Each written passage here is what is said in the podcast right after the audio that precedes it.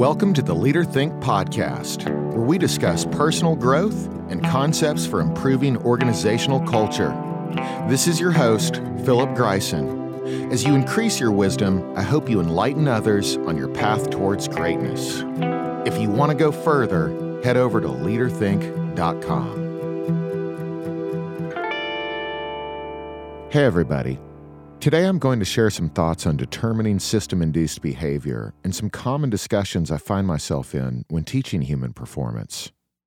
Like so much of leadership, this one is an emotional journey. On one hand, we have this great new awareness for managing safety performance that we didn't have when I started in my career. Human performance has opened my eyes, helped me look at the world in a different way it's helped me become more forgiving and inspired me to believe that we can finally make major change in the amount of death we experience every year in construction.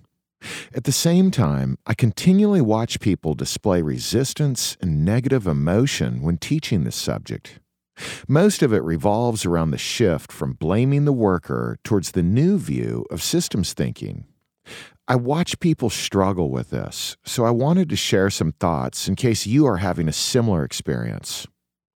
But before we get into determining if a behavior is system induced or the fault of the worker, I want to tackle the negative emotion that comes up often in these conversations.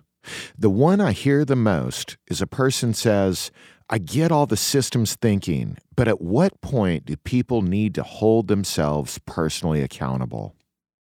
That was exactly how it was said to me recently. I was teaching an intro to human performance session, and a student asked me that question. When he asked it, you could feel the emotion behind his words.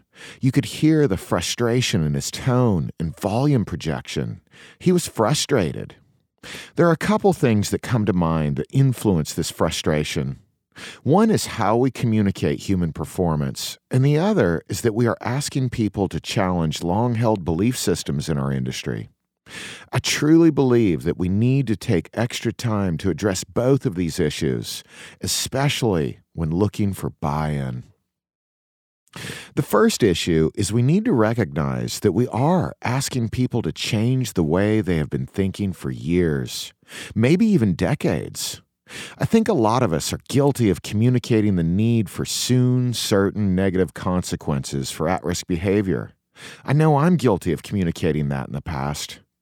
Discipline for safety violations needs to be clear and consistent no matter who you are.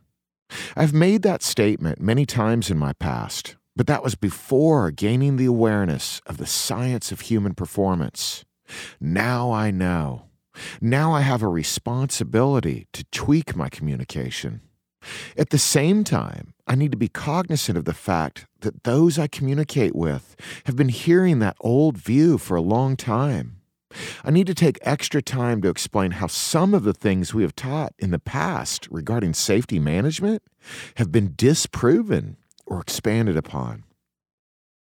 I also need to accept that you can't just go deliver a new class on HP and expect it to automatically erase long held belief systems that have been preached for decades. People will need time to come around. They will need time to reflect on this new view, to process this new understanding, and to see the concepts at play in their own life experience. It won't happen overnight.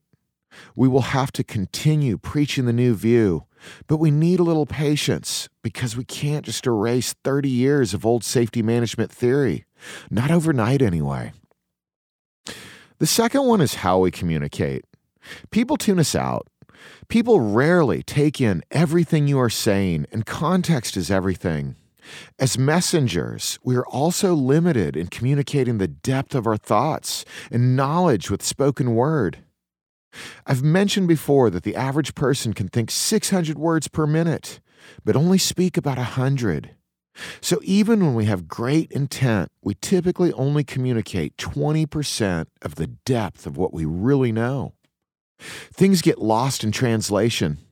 We mean well, but we are severely limited in verbal communication. Wouldn't it be awesome if we could communicate with telepathy and just upload everything we know to the other person's brain? Well, we can't. But we can improve our communications, gain awareness to what other people are hearing, and then redirect. The issue with communicating human error is that people who hear this message often think we are saying that nobody is responsible for their behavior anymore. It's always the system that motivated the behavior, and it's never the worker's fault. And that's not true. But often people think that that is what we are saying. I understand why people think that way.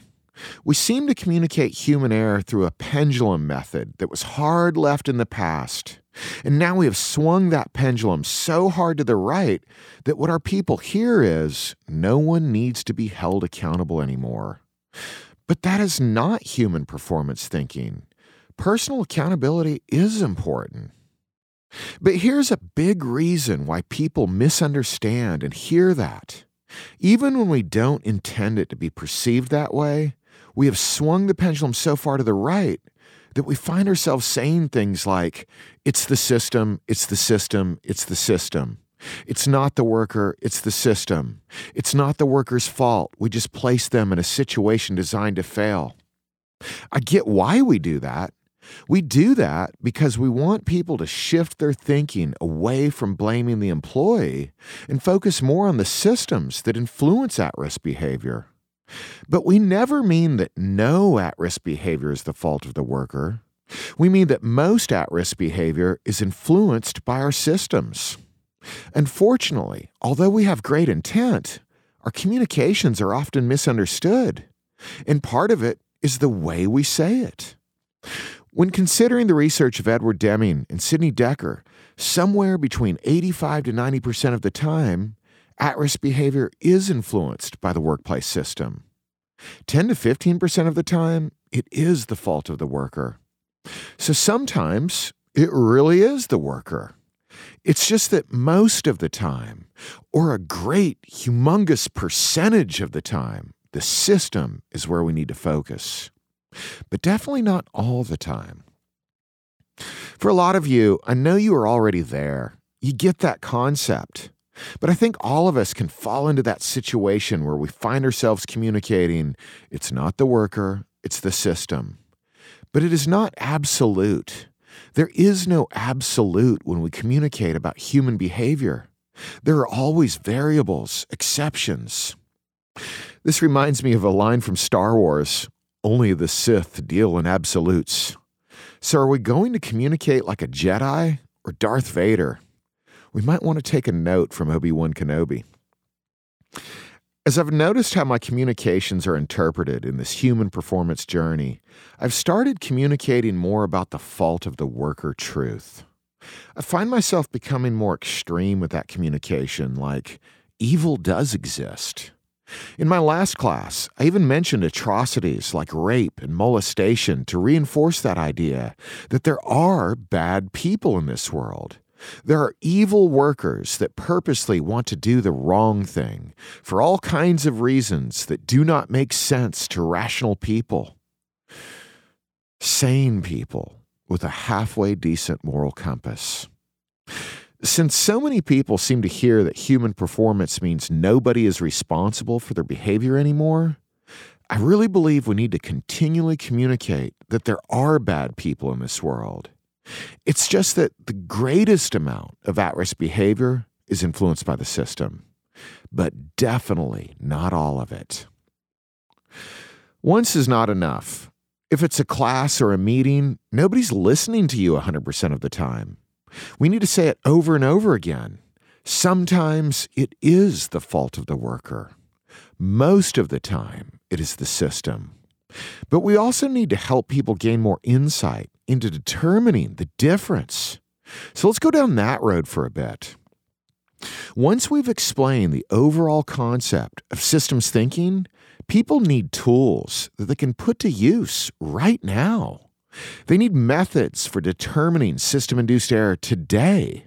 They need methods that will work out in the field to help them make these determinations.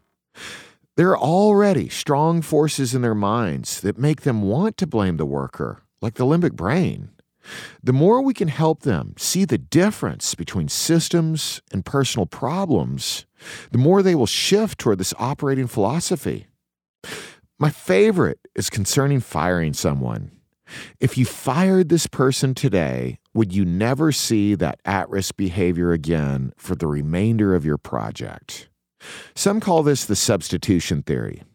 If you substituted another worker in the same situation, would the problem be resolved for good? As an example, if you saw someone standing on the rails of the scissor lift and fired them, would you never see that at risk behavior again for the remainder of your project? You can insert whatever at risk behavior fits your job into that statement standing on the rails of the scissor lift, standing on a step ladder, using a step ladder as an extension ladder, not tied off, not using cave in protection, whatever fits your line of work. We are trying to point them towards thinking about if this is a one off, a singular event, or a common at risk behavior that is observed often in our culture the more singular the observation, the more it might point towards culpable behavior. But the more common the behavior, the more likely it is system induced. This ties into another concept social proof. So, social proof is a motivator of behavior. Whenever people are unsure of the right thing to do, they tend to look at what everyone else is doing and they follow suit. This helps us determine the difference between system induced behavior and personal culpability. If a lot of workers display similar at risk behavior, it's probably a cultural problem, not a personal problem. Another method that might help is attempting to gauge how personally accountable a worker is. But this requires knowing people so we have to know them and engage with them often to make a determination like this. One thing I use a lot when determining if someone holds themselves personally accountable is in how they communicate. Do you notice the person talk more about what others should do? Or when presented with challenging circumstances, do they talk more about what they can do? The more they talk about what others should do, the less personally accountable they probably are. They may complain about how challenging their job is, making everyone happy from a schedule standpoint and a safety standpoint, but still, they're dealing with their circumstances, the circumstances given to them. That tells us that they do have a higher level of personal accountability. Of course, this puts the onus on us to get to know them first. I can't possibly make that determination about someone that I've never met before. I can only attempt to make that determination about someone that I regularly engage with. I have to start by engaging with my workers to even begin that process. As an example, let's say I'm talking with a foreman and they didn't have the right equipment for the task. What did they do about it? Did they take the time to consult with purchasing or the safety department or their manager or all the above? If not, why not? Were they asked, Can you get by with what you have? Or were they told, Buy whatever you want and just didn't choose to do so because they're lazy? So much can be learned with why. Why do your actions make sense to you? We can learn so much by the response. Do they respond with an I don't care about safety response? Or do they respond with something pointing toward production pressures and goal conflicts that they are having to choose between? When we ask why the behavior makes sense, but at the same time withholding judgments of their character, the responses give us the ammunition to make a better determination. I wish this one were easy, but it's not. It's actually quite normal to ask someone a question while having a goal, an unconscious goal, of proving your existing theories about the person. And that's kind of normal. It's a force we must work against in our own brain. If you take a little time, you might see that force at play in yourself. It doesn't mean you're bad, it's just part of the function of our limbic brain. But we do have the power to shift toward our prefrontal and intentionally go into the conversation with I'm not going to judge this person. I'm just going to listen to them. I really am going to consider their point of view and see if there is another truth there that I'm unaware of. then, only then, can we make a more enlightened determination. A couple other concepts I use are substance abuse and theft. Sometimes I'm extreme with this communication, but I do it to try to make sure I'm not swinging my system's thinking pendulum too hard to the right. Is the person drunk? Then fire them or get them some help. Have they ever been caught stealing tools or products on the job? Well, then it's a moral compass issue. If the person is drunk or high on drugs while displaying at risk behavior, then it's a personal problem. If they're stealing from you, then it definitely is a worker problem. Another thing that we should address is training. I often hear people say, but they were trained. The fact that someone was trained doesn't mean it's a personal problem. There might be things we can improve in the quality of our training. Having a car does not mean the system is perfect and everyone will do what they were trained to do. Never is someone personally responsible just because they were trained. Training is flawed. People forget most of what they learned in training when they are not developed to use those tools out in the real world, out in the field. Training can often be viewed as a singular lab like experience, especially classroom training. It's quite normal for us to train people in these classroom settings that occur over a few hours, a day, or a week at best. One week of training without continual development in the field doesn't change behavior. Was the organization satisfied now that they had documentation that the person was trained? How are they evaluated, putting the concepts into play out in the field? Are workers trained but not displaying the desired behaviors out in the field. Why? Is it normal to see trained people not following the rules? That points to a system problem, not a personal problem. Training alone is never an excuse to blame the worker. Here's another one I love. Was the consequence as intended? We have to start with the belief that a worker doesn't want to get hurt. If the at risk behavior results in an accident, then most likely the individual didn't want to get hurt. There are people that intend to commit suicide. There are people that intend to get hurt because they are professional workers' comp claimants.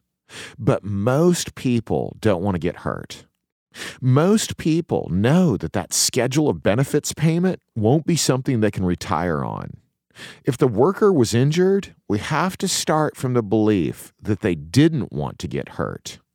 And if they did get hurt, they've already been punished, whether it's their fault or the system. So, to help with that, we should ask ourselves could the task have been done in accordance with the rules? Did they have the right equipment available? If so, what hurdles did they have to jump through to get it? Did they just need to go to the Connex box to get what they needed? Or did they have to go through a complex process of obtaining a permit, getting someone to unlock a tool room, and at the same time dealing with the goal conflicts of production pressures from other voices? We might want to renew our permitting process and see if there is something motivating a person to skip obtaining the right equipment. You might notice there's a lot of crossover with systems thinking. In the previous example, we should also consider the forces of social proof and ask ourselves how other workers respond in the same scenario. Do other workers always go obtain the right equipment? Or is it normal to skip that step? This can help us determine if it's a situational violation or a cultural norm. If it is situational, coaching might be a better response than discipline. Another concept to think about is organizational gain. Did the worker believe that violating a rule or displaying at risk behavior could benefit the company? Did they think it would save the company money to do the task the way they did? Did they think it would make the client or their direct supervisor happy to meet a certain deadline? Remember, construction by its nature is a goal conflict in itself. Everyone is juggling the production, quality, and safety balls all at the same time. If the at risk behavior did benefit the company, coaching the worker on how we will back them up when safety conflicts with production goals is imperative. They need to know we have their back when these conflicts arise. So, the last one I want to share is the mental lapse. Even the best people make mistakes. Everybody forgets, and nobody does the right thing all the time, every single day, every single moment of the day.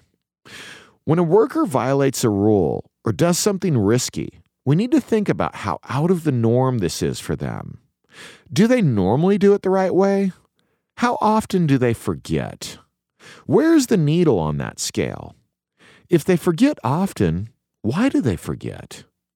Is the system complex and could benefit from checklists or peer checks to combat the normal tendency to forget things? As mentioned before, this is another one where we have to know our people well enough to make that determination. If they just made a mistake, they're blameless. Even checklists can fail at preventing human error. If we know people have a great potential to forget a step, then we might want to consider modifying our system to include some sort of peer check, like a second set of eyes to make sure people are less likely to forget or skip something. Personal fall arrest, confined space, lockout tagout, and calculating rigging capacity are all complex tasks that could benefit from a peer check to minimize mental lapses. So, with all of this, people struggle with the new view of human performance. We have to remind them that adopting this new philosophy does not mean that nobody is personally accountable anymore. Culpable behavior does still occur. It's just less often than system induced error in our complex, goal conflicting construction work cultures. We need to let people know that it is true that we are asking them to challenge long held belief systems. Belief systems that we in safety may have contributed to them believing in the first place. We also have to educate people on the concepts of bias and how our limbic brain is always wanting to judge behavior or prove our existing theories about people because it's easier. But blaming workers doesn't produce long lasting results. A great amount of self awareness is required for implementing human performance into our culture. But above all, we need to give people good tools that they can go put to use out in the field. We need to give them great tools that help them determine if it's the system or if it's a personal problem. Have a beautiful day. If you learned something valuable today, please share it with others.